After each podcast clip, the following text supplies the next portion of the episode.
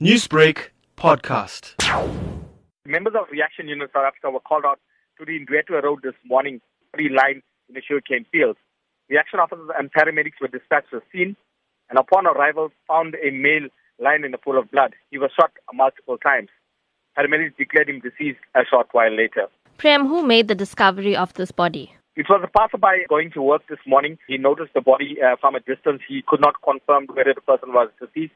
He then called RUSA and we dispatched members to assist. And have any details surrounding the man's identity been established at this stage? The man was not immediately identified. We were making inquiries this morning with the, the locals. Nobody seemed to have known him. In a separate incident, another body was found severely burnt near KwaMashu yesterday, and in the last couple of days, we've seen several bodies having been found in the vicinity of Verulam. Can you talk to us about this? Yes, well, we have recovered in the last 10 days eight uh, bodies that were reported. And there are other bodies that were recovered also by members of the South African police. So there were several bodies murdered. Most of them were murdered, uh, burned.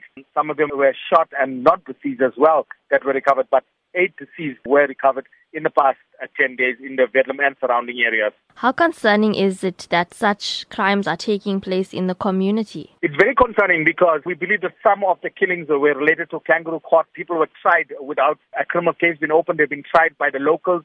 Uh, they've been bound, uh, gagged, and then burnt alive.